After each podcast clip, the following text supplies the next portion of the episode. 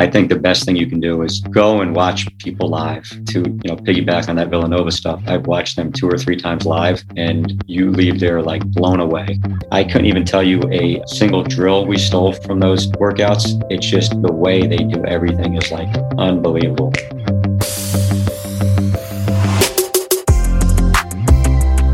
Welcome to Slapping Glass, where we explore basketball's best ideas, strategies, and coaches from around the world. Today, we're excited to welcome the head coach of Merrimack College, Joe Gallo. Coach Gallo is here today to discuss the fundamentals of winning at both the Division One and Two levels, a complete breakdown of his two three zone defense, and we talk paint touches and post-game speeches during a new segment of Over or Under.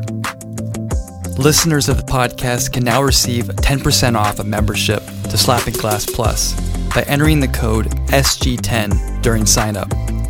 This gives complete access to over two hundred seventy-five detailed breakdown videos, the premium Sunday morning newsletter, a private Coaches Corner community, and more. Visit slapping glass dot com and enter S G ten to receive the discount today. And now, please enjoy our conversation with Coach Joe Gallo.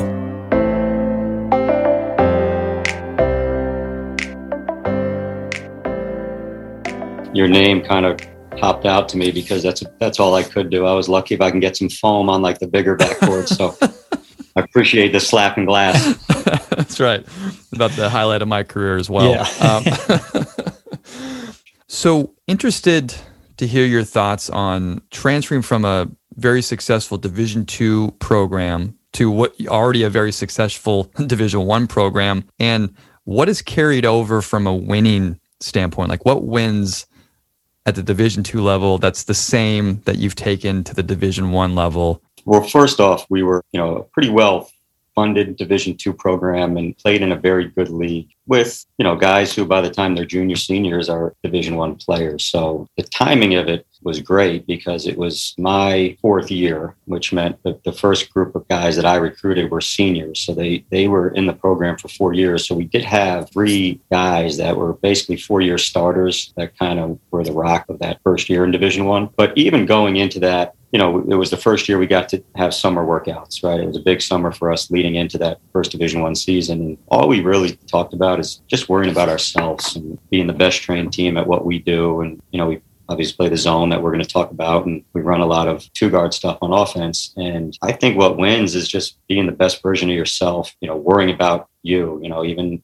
as we get into scouting, you know, we scout our opponent for about a day and a half. We don't spend four or five days breaking down film with the team. And that was what we really harped on, just be the best trained team at what we do. And, you know, we play Stonehill last year, who wears purple, and we're going to play Northwestern next year, who wears purple. And, you know, the guys might be a little bigger, but, you know, the way we want the game to kind of play out to our style is, is going to be the same. Coach, are there certain things that maybe you could get away with at the Division Two level that at the Division One you can't, that requires you to be better at? Yeah, you You know, I, where we had to really be careful and we learned our lesson early is we didn't get as much easy transition stuff, especially at the rim. So if you look at the numbers, we turn people over a ton and we get a lot of steals. And you learned in those first couple games, you can't just get a turnover and, and go and expect to not get tracked down from behind, and a little more length. So we talk a lot more about, we still like to break. You know, so one of the better things we do is score in transition like most people. But, you know, our first key every game is break responsibly, because we don't want to get into as much of an up and down game right now as we were willing to do in, in Division Two. The possessions, you know, there were some more possessions. We were equal or bigger than most teams that we played. We were equal or more athletic than most teams we played. So a missed transition opportunity here or there wasn't as big of a deal, where I think a block or a missed layup in transition that's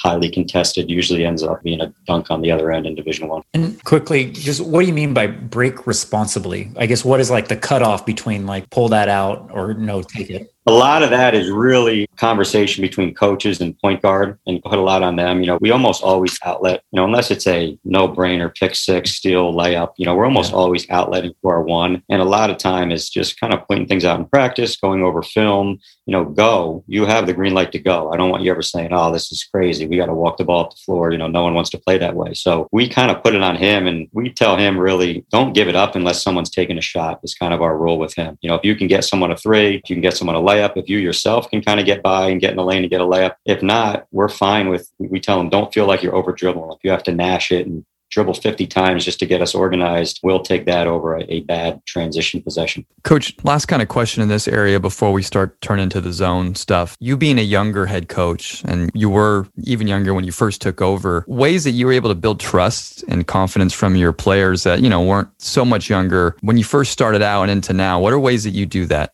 The first thing is you got to be extremely prepared, you know, especially when you have a, a new group of guys that know nothing of you or about you or you personally at all. So I think going into every workout, going into every practice, organized so they look and go, oh, maybe, you know, these guys do know what they're talking about. You know, being the same person every day, treating these guys, you know, almost like a big brother to them. You know, we, we have fun. You know, we play music at practice. I always tell these guys, I want the gym to be a safe place. You know, we're going to work hard, but, you know, I, I don't want them ever thinking like, oh man, coach is around. I got to tiptoe this line here. What you see from treating guys that way is you end up having guys coming back more and more to the gym and, you know, spending more time doing extra stuff because it's a place they enjoy. So, you know, it's just trying to make it fun. You know, I always, you know, people ask what's your style, and I always say much more Steve Kerr than Bob Knight.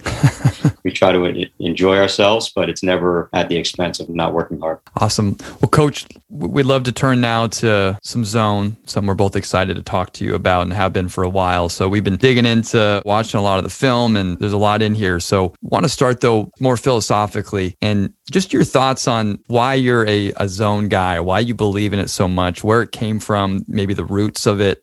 I spent four years as an assistant with Andy Toole at Robert Morris, who was always a, and, and still is now back, as good a man-to-man teacher as I've been around. And we had, I think it was year two, twenty thirteen, twenty fourteen-ish. And it was right around the time where like, you couldn't bump cutters anymore and you couldn't put your hands on anyone. And we had a tough time adjusting to that early on and fouling a ton. And the season did not start the way it was planned out. You know, I think we might have been two and six at the time. And give Andy credit, he was kind of just racking his brain. I remember we lost to Youngstown State, I believe. We were back in the office, and the guy was a mutual friend of ours by the name of R C Kehoe. He was the head Division two coach at Holy Family in Philly. And I think he had some Syracuse ties. He was a friend of Mike Hopkins, and he played this Syracuse two three zone. And, you know, Andy said, let's get R C on the phone. Let's talk about some of the slides and maybe figure out this is something that'll work for us. And we had a week uh, in between games. We were playing Toledo. I think we lost on a Friday. We weren't playing again till the next Friday. And we put this thing in and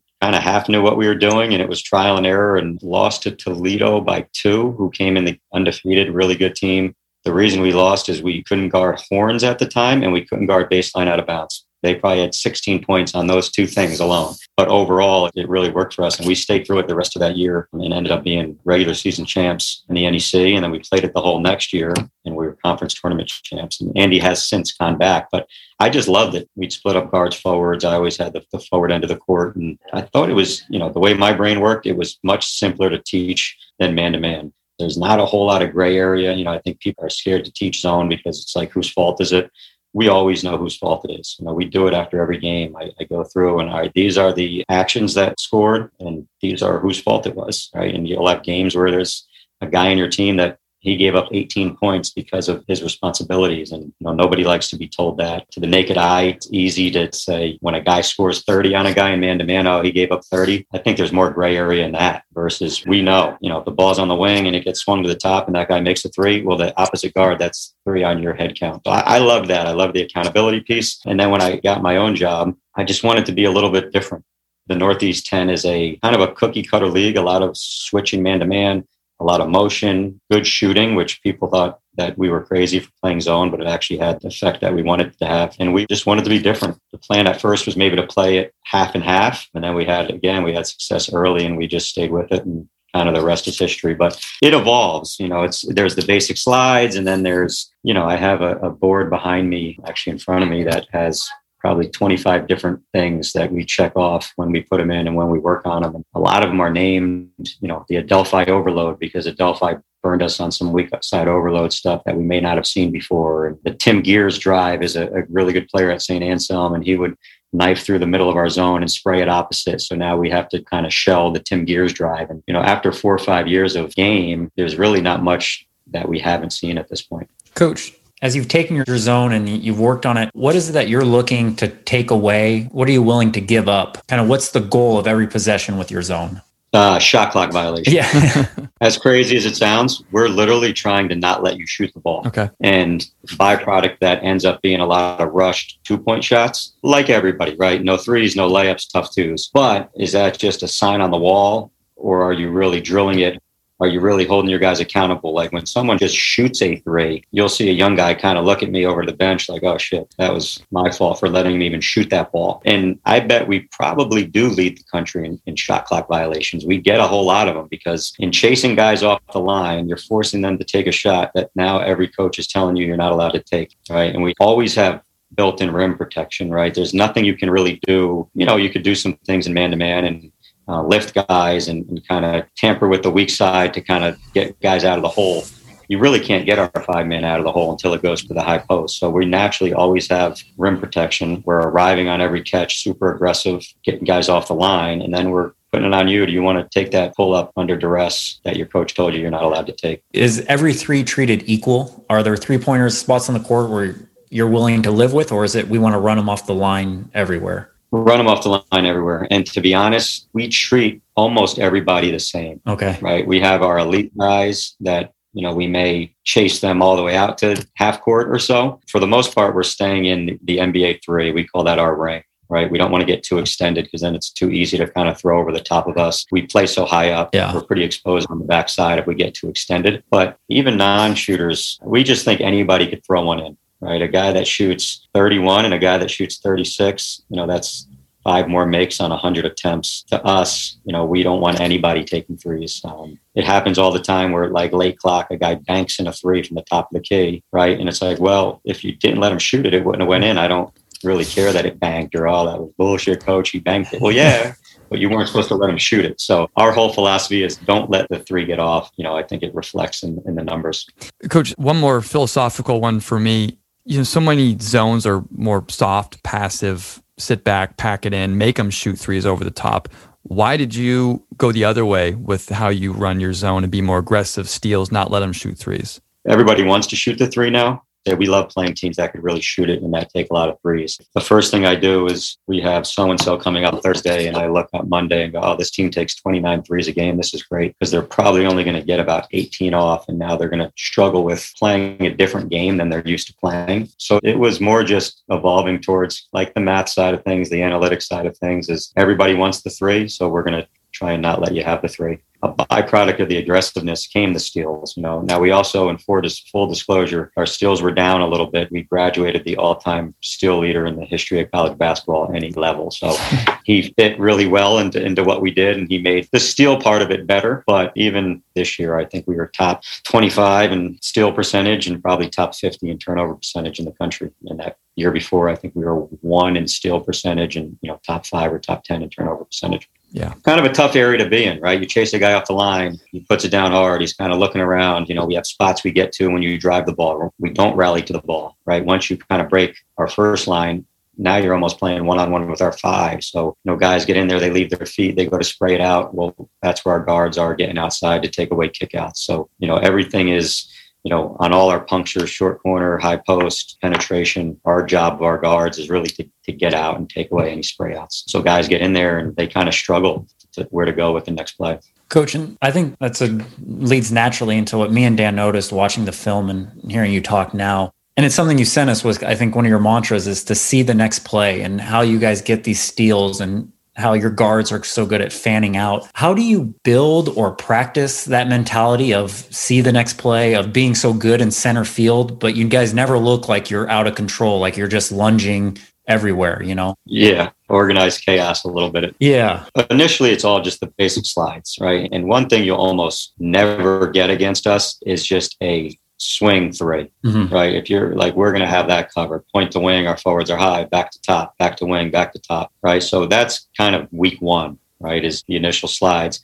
After that, we know how we're going to be attacked is with all those different punctures, right? Throw it in to throw it back out. So we spend a majority of our time drill work. We'll start off doing it in slow motion every day. We call it perfect defense, right? And it's about five, six minutes. It's probably sixty, seventy percent speed, uh, one hundred percent positioning, one hundred percent talk, right? That's the first time we'll see some of these, where we're going when the ball goes in. Then we'll always every day go five to ten minutes of, of guard forward work. And it's just coaches and a manager or two and just the two guards playing, the two forwards playing, kind of getting to your spots, drilling all these different actions. You know, what do we do when it goes from, from the side? What is it? What do we do when it goes in from the top? What do we do when it goes in and you have a corner? We, you know, drill all these, you know, different things every day. And then, you know, the last piece is coming together live. And a lot of that see the next play is we do a Syracuse goes seven versus five. We actually added one to it and we go eight versus five. And it's chaotic, but a lot of it is, you know, we always say if you get a deflection, right, or one of our rules is hands never drop below your waist. Well, if there's fifty guys on the floor, if you deflect the ball and we can go the other way with it, doesn't matter how many guys are on the floor. So a lot of those rotations and aggressiveness, they do come from that eight versus five drill. Just to follow up on that eight versus five, are those eight guys free or are they like in spots?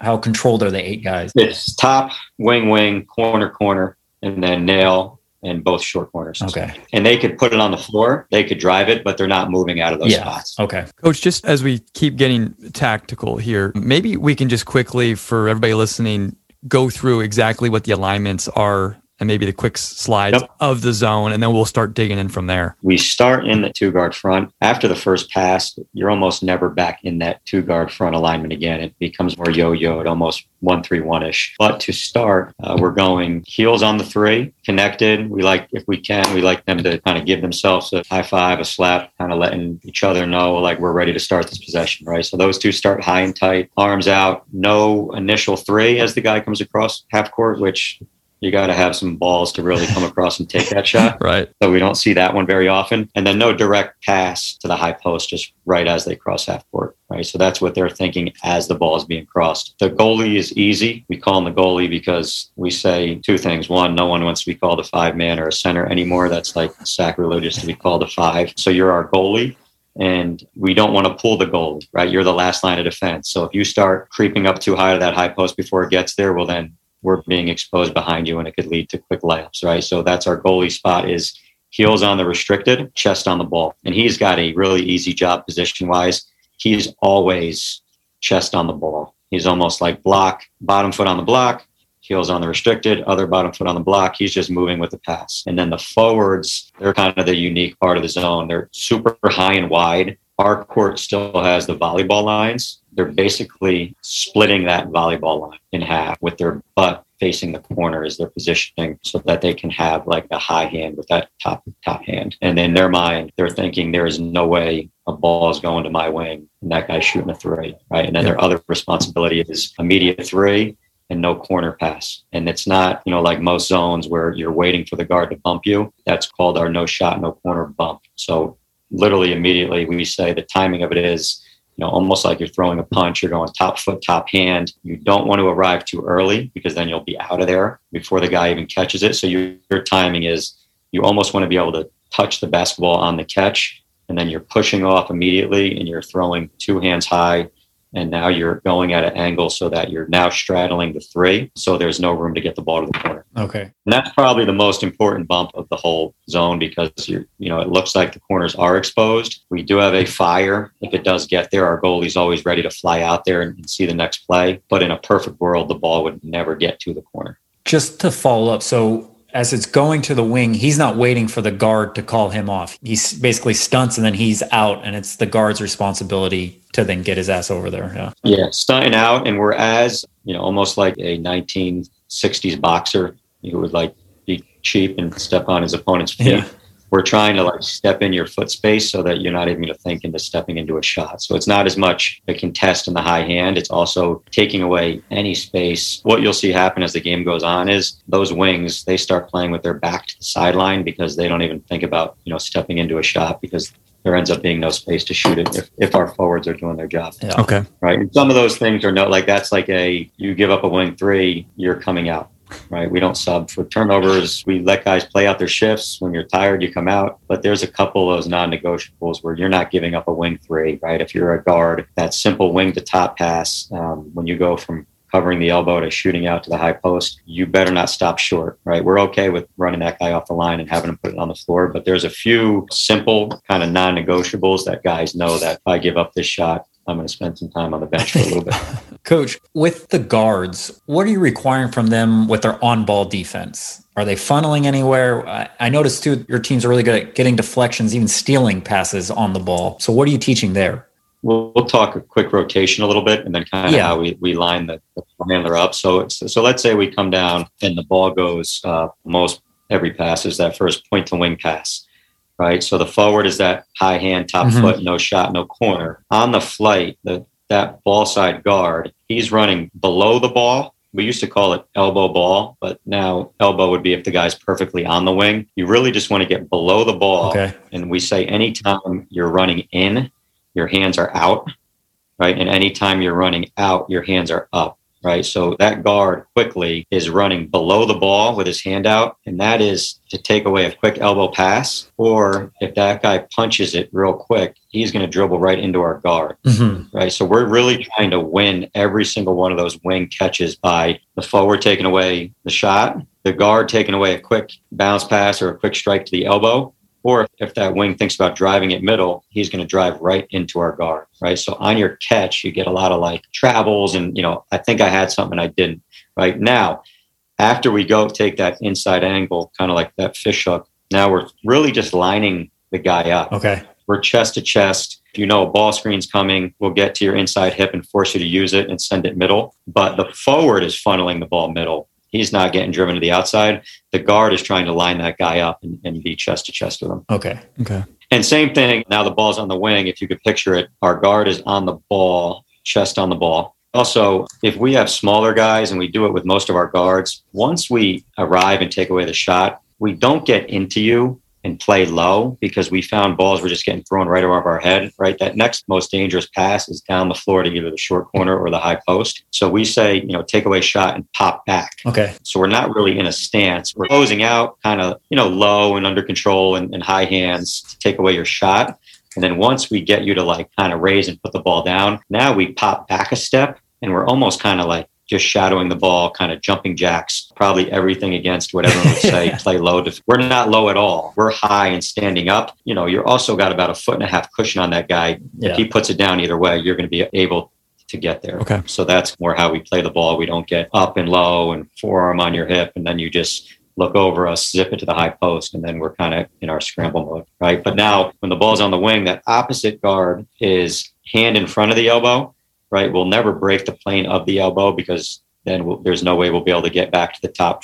Okay. Take away three, right? So we're just kind of big and wide. On that one, we'll kind of attack your outside. We'd rather take away shot and force you right back to your partner who's now sprinting into the high post than get driven around on the outside. So you are taking a little bit of an outside shoulder angle when you're closing out to the top to kind of funnel back middle so that you're dribbling right back into your teammate. Are you worried about ball reversals at all? I mean, are, if you can funnel them back to your teammate, do ball reversals or getting the ball to the other side worry you at all? A little bit. We'll try, and our better guys are capable of doing this, take some work with, with some younger guys. But what we're supposed to be doing is throwing our hands up to take away shot, and then we throw our outside hand up almost to deter you from throwing the reversal. And you'd be shocked. You know, the kid Hayes was unbelievable at it. People would throw the ball right into that right hand, and he would tip it and he'd be off for a layup. Yeah. yeah. So, you know, we're, we're almost trying to freeze the ball on every catch. So on that wing, you go to shoot it, the forward's there, right? That ball goes wing to top. You go to reverse it. Well, here's our guard showing his outside hand. And if we can just stop the ball and get you to just freeze for a second, you know, like any defense, we're much better than if it's kind of going quick, quick, quick, quick, quick, quick, quick. Yeah. Coach, kind of moving from like a first entry pass and back in your first slides, can we talk about a couple of spots or a couple of ways that teams try to bust a zone? Yep. You know, traditionally, the spots on the floor, and then how you guys handle it. So I guess starting with probably the biggest one, which would be the high post catch. Yep. What are your thoughts when the ball does get to the high post? The slides, the movement, steals, all of that stuff. We are trying to keep it out. I think that the longer we can keep it out of there, the better for us. But when it goes in, our guards are getting, we have boxes on our floor. So we go See that? Yeah. As it goes in, our guards get to these boxes and they're actually facing the ball the way they stand out. Sorry, for those listening to the podcast right now, you just drew a couple of boxes on basically the elbow extended to the three-point line. Elbow out to the three, right? And our guards are, are thinking out, and then our forwards are thinking down. Like, and, and this is on the flight, right? If it's already caught and, and you're moving, we always say, right, any defense, it's really hard to be like going one way and then all of a sudden have to change quick direction and get somewhere else. And that's why those high hands are so important, because we don't mind it going to the high post as long as it's on like a, a lob. Right. Mm-hmm. We don't want anything roped in there where all of a sudden, like, we're on our way to our box and the thing's already in the high post. Right. So if you could picture it, if the ball's caught and it's on a lob, our five's playing them based on scout. Right. Sometimes we'll give the guy steps. Sometimes we call it a bum rush and really attack him and almost try and not even let him turn around. And then our two forwards drop to a step below the block. I mean, above the block. Okay. We really have the whole court covered. Right. And we're trying to, you can play one-on-one with our five, you know, with some help from our forwards. Once the ball's in and being held there, we will match up. And that comes from communication. Right. So we don't, our guys will cheat it at times. Right. And guess, oh, I had the short corner. And then all of a sudden mid-flight, the guy moves to the other side. It's why we mandate that they both have to get down first. But once you're the forward and you know the short's on your side, or if scouting tells us ninety-eight percent of the time, you know, the short corner is always ball side, right? That makes it, you know, easy for our forwards. He's given a quick point to his partner, the other forward, as they're on their way down so that he knows that he can get out. And then he's bumping the guard on his side up to the top, mm-hmm. and that other guard's, and then essentially in man-to-man,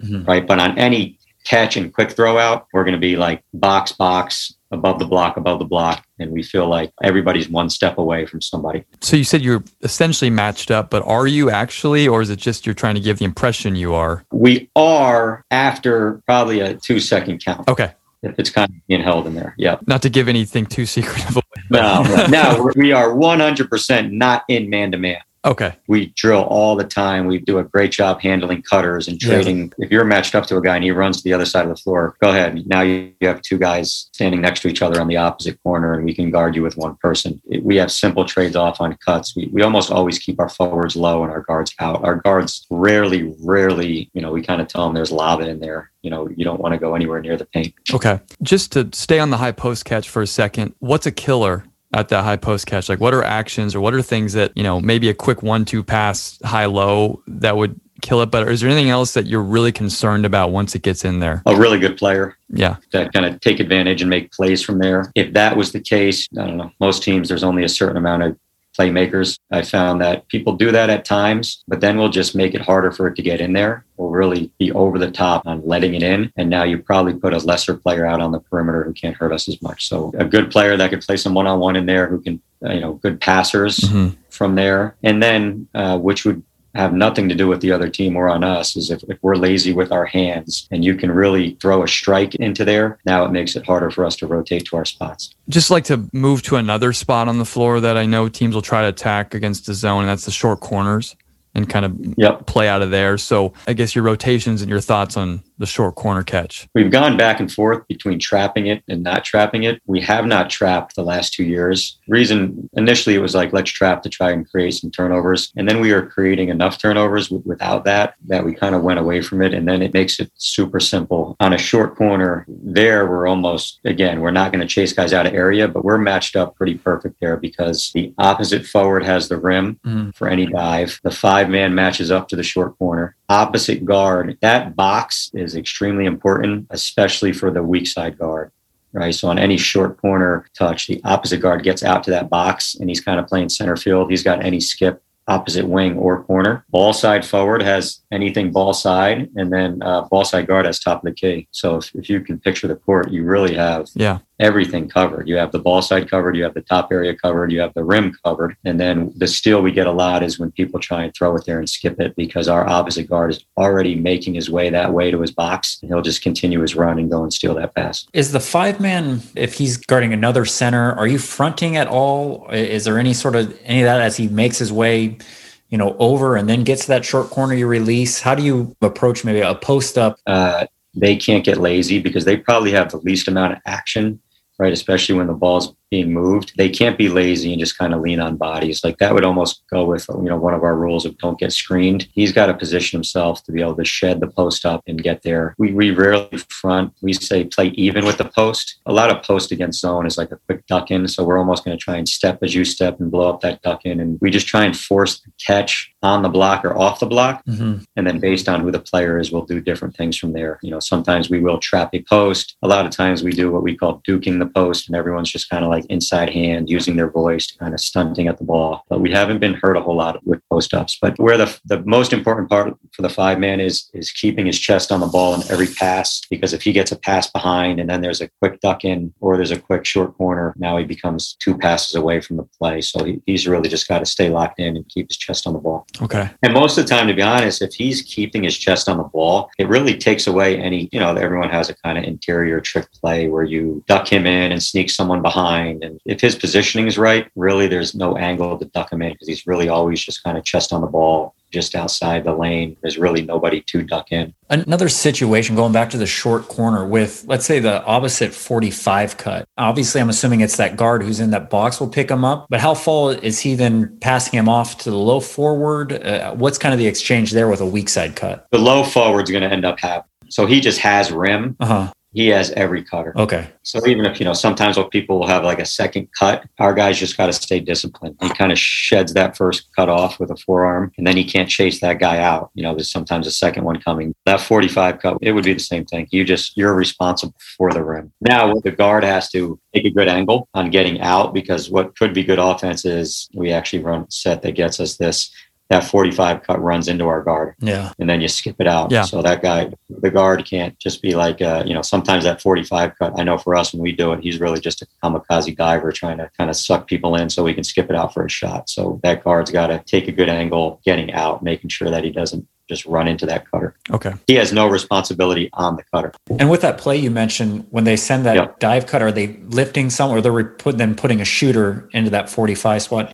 Shooter opposite corner. Yeah. Okay. And then, you know, kind of lift them. Yeah. Or not, whatever the ball talks, like the best angle, you know, that the passer has to him. Coach, the last one that kind of, I know there's a bunch of, you know, areas that the zone can struggle against typically, but another one that I know a lot of teams will try to do is on ball screen yep. the top two guards to try to get some penetration into the middle. So how do you guys handle the top on ball screens? We basically just label ball screens two ways for zone purposes. We call it inside or outside. Inside would be your, you know, more drag, mm-hmm. traditional wing ball screen. Outside would be, you know, a step up. Mm-hmm. So we'll go inside on that kind of wing to middle. It's really, that's part of that don't get screened. Our ball screen coverage, our guards spend a ton of time. They know they don't have a hedge. It's almost amazing. It's almost like if, if I were to ever coach man-to-man again, they, they don't need a hedge. Like they just, they're attached to the ball. They're in the hip. They're physical. They're sending you to the screen. And then we're really just sliding hard in a straight line and then taking the best path, you know, to meet the guy on the other side. And it's, you know, sometimes you just slide straight and the screen never even hit you. You know, I found a lot of ball screens against zones. They're they're way more predictable when they're coming. You know, a lot of times it's, you know, everybody runs the same play. Uh, run that corner through, ball screen to the middle with a weak side wing corner and a post up on the other side. It's not a lot of trickery into them or screening into them, because there's no one to screen into them, right? So we always know it's coming, and then it, it's on you. It's it's one versus two, and you cannot get hit by that screen. And really, your only job is not let them reject it and don't let them shoot it, right? And if you really think about it, one or two dribbles off that ball screen, you're right into our next zone anyway, which is our next guard. We we do a great job with, with ball screens. You know, a lot of times, you know, against man, a ball screen causes you into rotation, right? You got to tag the roll. Well, there is no tag on the roll because he's rolling right into our five man. Or if he pops, you know, we always tell our guys, don't worry about, you know, we'll give you scouts. We'll tell you their plays. We'll give you calls. We'll just like everybody else. But if that guy pops, all that becomes is a, a point to wing pass, which is the forward's responsibility not to give a point to wing three. The on-ball stuff is send them to it, make them use it, and then basically path of least resistance over, under. And, and that under is, you know, what we call a whip. It's a hard under, tight as could be, you know, at times even throwing that screener into his own man. It's aggressive. It's not, you know, three feet under. And then on the outside is a little different. We will ice that one. Okay. So we're going to get on your top side, not let you use it, and send you back middle to the partner. And then we'll do what we call a dribble tag. As he gets to the midline, they almost switch spots. That that guard that was in the nail, he aggressively is flying out at you, almost trying to get you to retreat dribble. And now he has the ball, and the guard that was on the ball, he now has high post. Is that guard who's going to the high post going over or under than his partner when that nail help comes? On the outside? The, uh, yeah, the outside. They're almost meeting. He's attacking the ball, so the guy on the ball will naturally kind of go underneath him. Okay. It's like a hard ice, like back to the sideline, like, no way I'm letting you use this. Almost like yeah. giving you a straight line drive to the middle. The one thing we say is we won't be total nail there. We'll be up a step,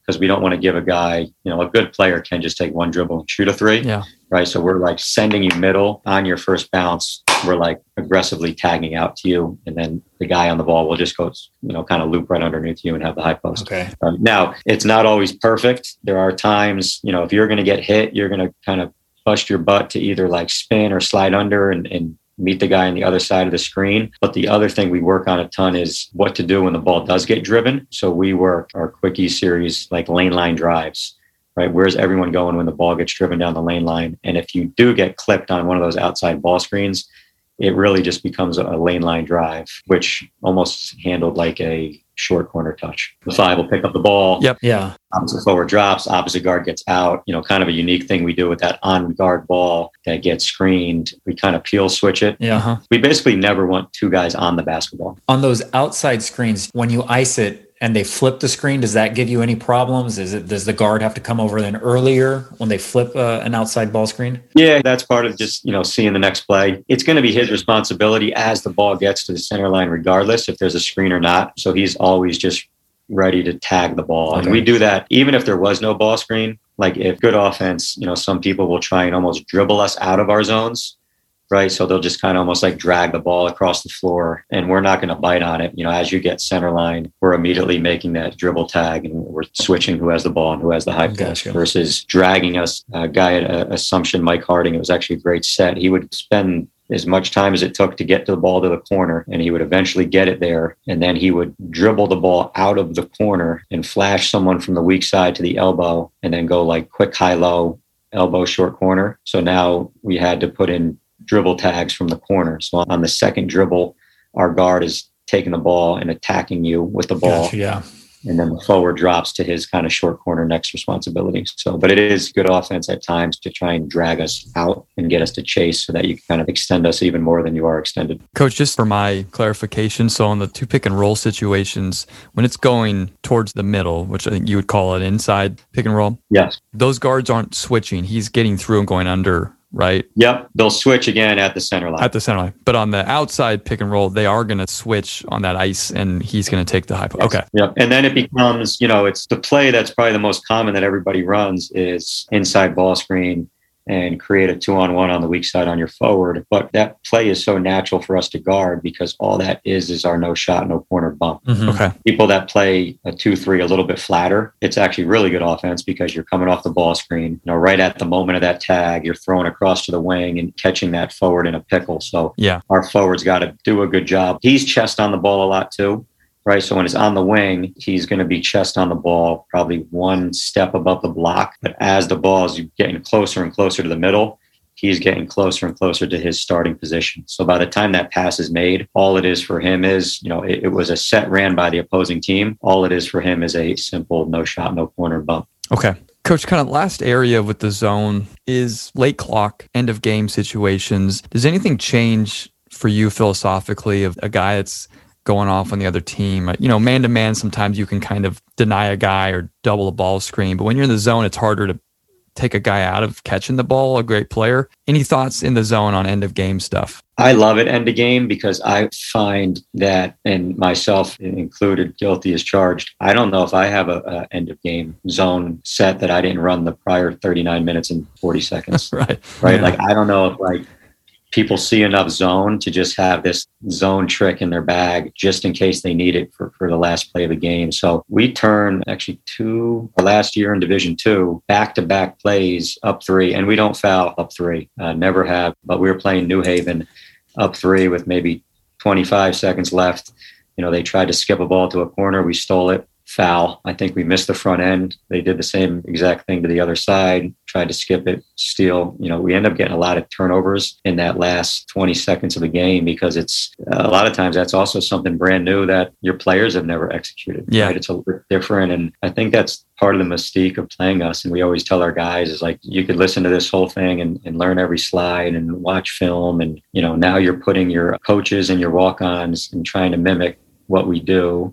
And you have a cute set or two to run, and then see it in full speed. And you kind of sometimes see this look on the opponent's eyes, like, this isn't the defense you just told us we were playing against. You know, it's it's really hard to mimic. Coach, quick tangent. Why do you not like to foul up three? Because if the best thing we do is take away threes, I find it like my guys would look at me like I'm crazy if I said, all right, we're going to foul okay. because yeah. we don't want them to shoot a three.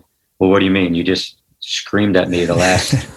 I let someone shoot a three, so I'm just not going to let someone shoot a three. So I think philosophically, it just helps the mindset that we have of not to give up threes. And we're probably, I don't know, over the last five years, ten to twelve and oh in those situations. So if we get burnt the next time and we're twelve and one on those situations, I think it's still a pretty yeah. good percentage in favor of us. We also don't rebound great.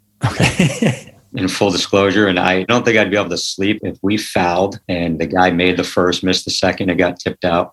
And we lost on a three. So I try to go with the play that we can't lose on as well. Like, okay, you make a three, we're going to overtime. There's no shot to lose the game yeah. by not fouling. And that's probably opposite of what ninety-nine percent of other people would say, but we're not losing a game that way. What's interesting is sort of your philosophy on playing zone and then being so willing to kind of live with risk to get steals and, and you know, get out in passing lanes and, and whatnot. So I guess, how do you kind of view risk on the defensive end in general, as far as wanting the guys to be active and go for steals, but then also not be overly aggressive and leave four on three, three on two situations everywhere? Yeah, I think it, it starts with not getting too extended. If you gamble, you know, thirty-five feet out, you're a little bit more exposed than gambling like eighteen to twenty feet out. So we do constantly, as much as we want to be aggressive, we don't ever really want to leave that ring. You know, if you go for, again, like I said, if you go for a steal in man and don't get it,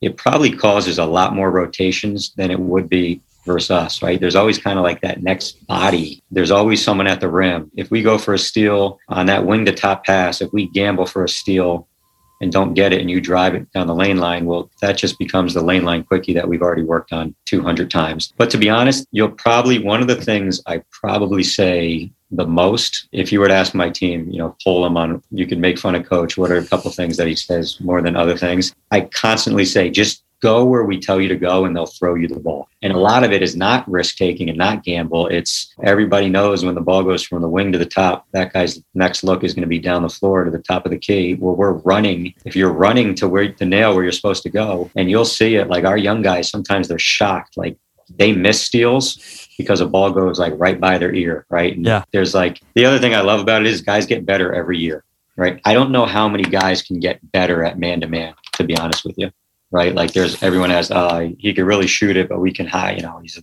defensively, he's, you know, he's a nightmare and, you know, we'll figure out ways to get stops with him. Our Devin Jensen, a really good shooter for us, he's like mastered the slides, right? I don't know who he would guard if we played man-to-man. I would say he went from being kind of a neutral guy on defense two years ago to actually a positive, because you're just constantly doing the same three or four movements over and over and over again for four years. Yeah. So if you can keep your players and have an older team, if you watch those Syracuse teams, as they get older, they're really hard to score on.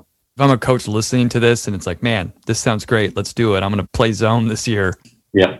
But what's hard about teaching it? What are the things that like coaches need to know? Like everything, it takes hard work and practice, but what are the difficulties of if you're going to be really committed to running zone for, you know, most of the game? I think it would start on the practice end of things, right? Since it is going to be new to someone, you know, the first time that the ball goes to the elbow and your forward forgets to drop and you give up a point blank, high, low layup, like go watch our first year. We gave up plenty of those. right? You can't like freak out because it's new to you and say, oh, this is the worst defense ever. We can't play it. We're just going to give up layups. I think it's like anything. You got to be able to stick with it and go through some of the growing pains. And if you're going to, you got to coach the effort. You got to coach the activity. You got to coach the hands, because even if your guys are just kind of picking it up, you know, I always tell our guys, there's no, like, we're not just going to be good at defense because we were good at defense last game, or, oh, we stand in these same five spots as we did last game, so that means we're automatically good at defense. Like, there's an effort level and a mentality that comes with it. And I think it's actually the nights we're lazy, and it happens, you know, like every team, once or twice a year. It's worse than a lazy man because it's just so exposed and there's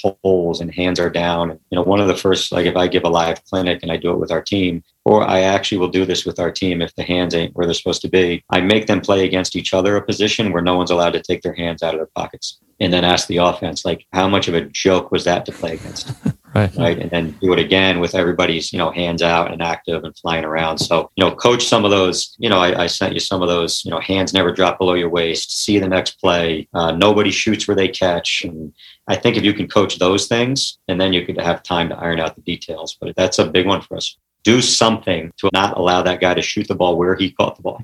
Okay. Right. And usually from that is, you know, a turnover or a tough two, or a lot of good stuff happens just from not letting people, you know, step into shots. Thanks for going down deep in the rabbit hole with us there on the zone stuff. No, we could probably keep going for another hour or yeah. two, but we want to move on and go to kind of a newer segment on the show that we've been having fun with, and it's called Over or Under. Yeah. And we have overrated, underrated, but this is a little bit different. So Pat and I are trying to be, uh, I don't know, some sort of odds makers on this yeah. over under, but we're just in the lines. Yeah, exactly. I don't know how good we are or not yet, but we'll give you a basketball topic and then we'll give you a number based with that topic, and you tell us over or under. Yep. Okay. So to start, over or under a post-game speech? Over or under five minutes for a post-game speech? Way under.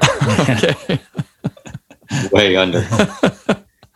Those two nights a year that I talked about, those two nights, they're probably over. But for the most part, you don't want to um, say too much when there's a lot of emotions involved. So good or bad. And I, I think if your team knows it's not going to be very long either way, right? We, we also don't sit there and for twenty-five minutes after a win and say, you guys are the greatest people ever to play a game. It's like, you know, we bring it in, we address one or two things. A lot of times it's the next day's schedule, and just remove any emotion from it. It's like, okay, you know, we'll see you tomorrow, film at eleven, we'll walk through L I U stuff at twelve, you know, back at it. Now, in the meantime, between now and then, there's some film being watched, and there might be a longer talk in the morning. I would say more like three or under for me. Coach, how much, and maybe this isn't really about the post-game talk, but how much does your view or opinion right after the game change or stay the same when you go and watch the film then that night or the next morning? It's usually pretty similar. Okay. You know, there may be some details I thought I saw, or there's been times I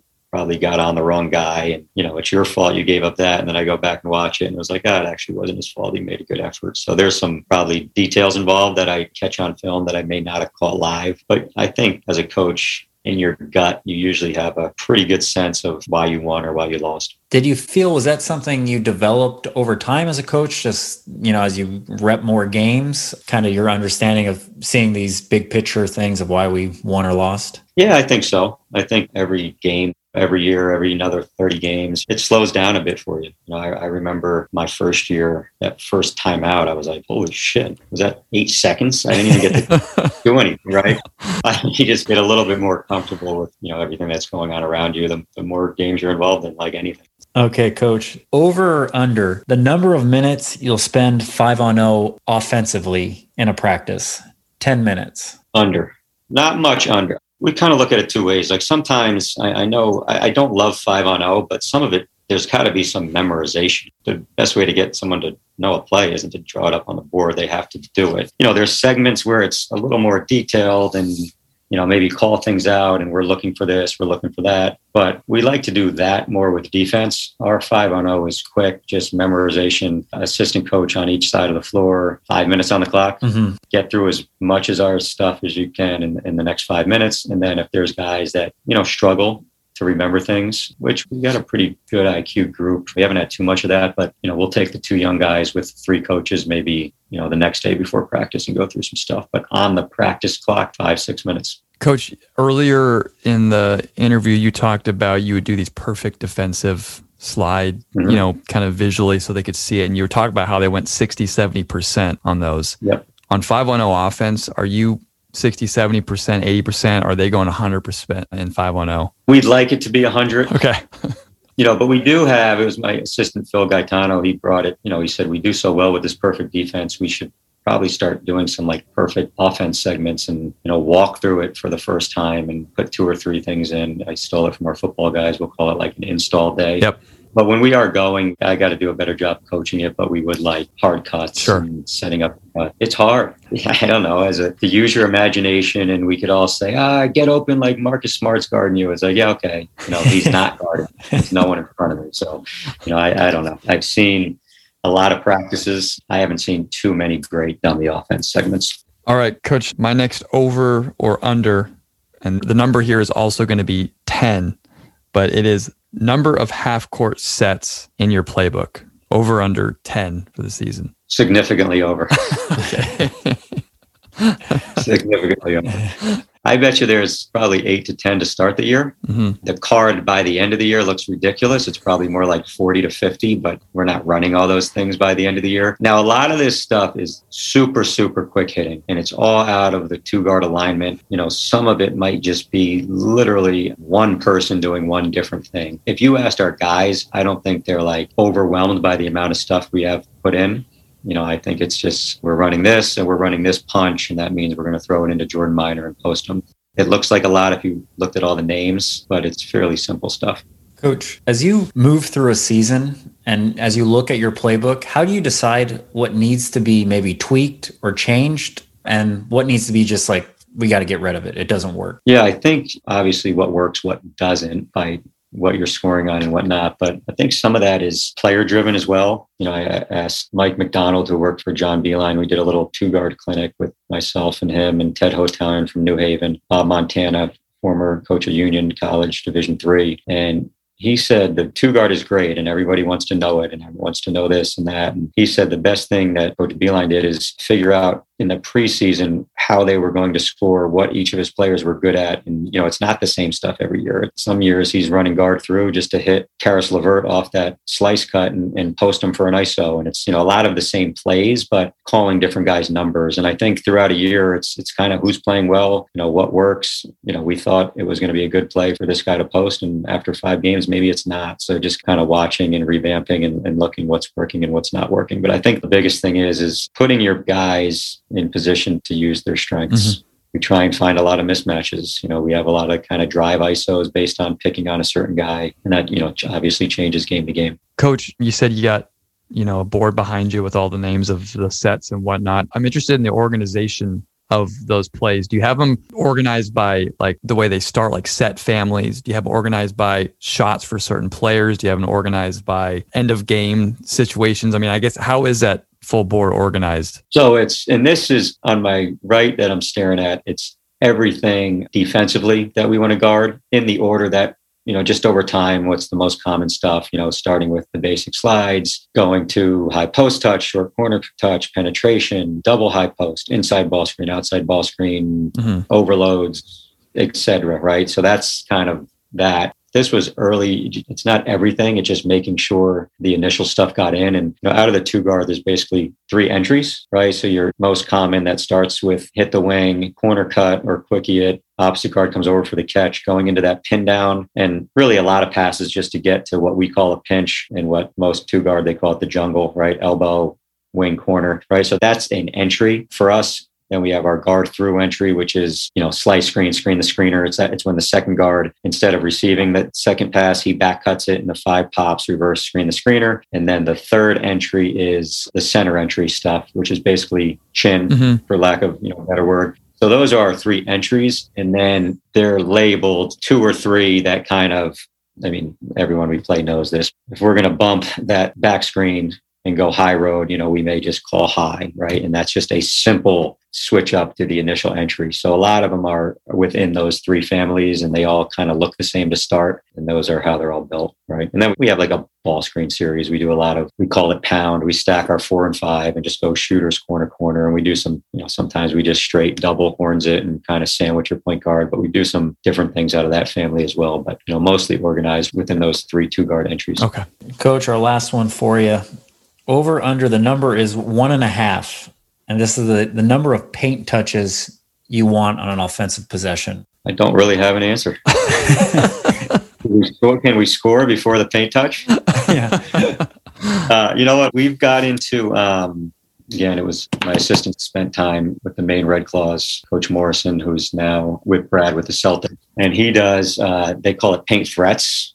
Now, again, I don't have a number on it. I'm going to mm-hmm. go, I actually, I can't push because you added the hook in. You had to go one in the hook. Yeah. We like to talk about more the, the actual threat of the paint, right? So a, a good hard roll is the same as the ball getting in there. A good hard cut, running, you're laying hard in transition, anything that kind of sucks in the defense is our paint threat. So we're not talking as much about, you know, you have to get the actual basketball to the paint. We're talking more of what are we doing to shrink the defense, the threat of the paint. The numbers are unbelievable. I don't have ton of manpower, so we don't ever kind of follow through the whole year on it. The Celtics do, but we've done it in, in segments, and it's amazing the three-point percentage on paint threat threes versus non-paint threat threes, which, you know, non-paint threat three would be most off the dribble ones and kind of just swing shot for no reason. I mean, even the sheet I had, I could send it to you guys with the, like the year we had the Celtics, it was like a forty game sample size, and they were like one point three, one point four points per possession on paint threat threes and like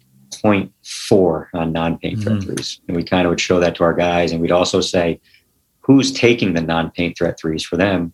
At the time, it was Kyrie. It was like, so you're talking about the best players in the world are the only guys taking those shots anyway. And they're at, you know, zero point four points per possession. So we like to kind of focus more on something that shrinks the defense and, and getting that paint threat. Although I've been watching a lot of Villanova and it's unbelievable. You know, Coach Wright's whole catch to shoot, they don't even need a paint threat at times because they're like a simple swing, catch, shot. Their guys are always so shot ready that they make some that most coaches would be like, I can't believe you just took a one pass three. But if you watch their players, they are always ready to shoot every time they catch the ball. So, you know, they step into a simple swing shot the same way that everyone else in the world would step into like a, you know, drive kick extra shot. Yeah. You know, they're just always ready to shoot. So we're exploring some of that a little bit in the off season here. Coach, if we were to tweak that question, say over under one point five, I guess paint threats per possession, then how many you're looking for? Does that even matter? Doesn't matter. I mean, I think if you can get that one good one, uh-huh.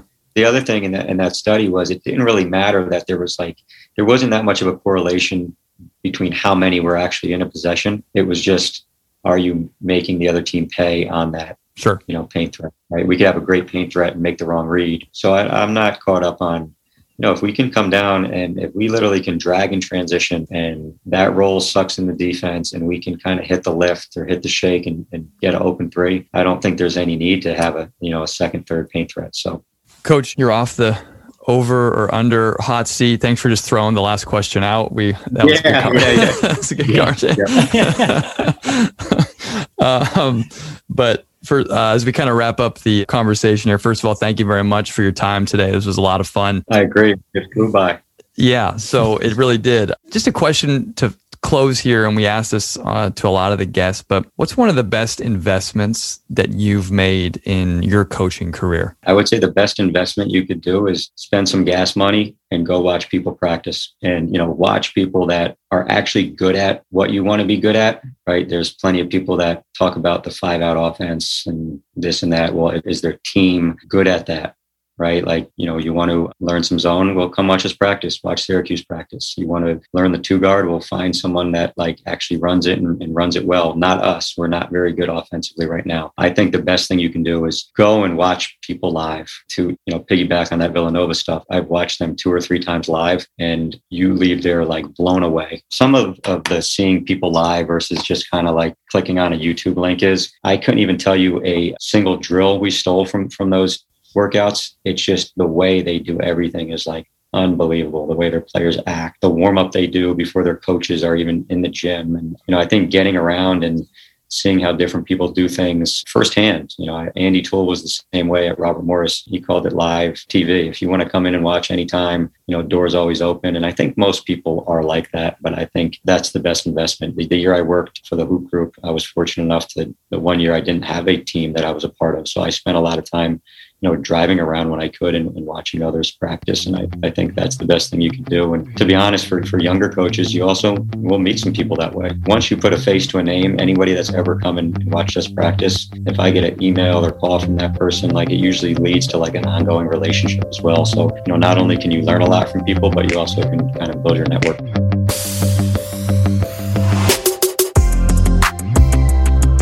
Thank you so much for listening. Make sure to check out slapping glass dot com and enter S G ten for a ten percent discount on a Slapping Glass Plus membership. Have a great week coaching, and we'll see you next time on Slapping Glass. Do we have a name yet to this thing? I have like slapping backboard. Slapping glass. Slapping glass. That's kind of funny. I like that. That's good. Let's roll. Slapping glass.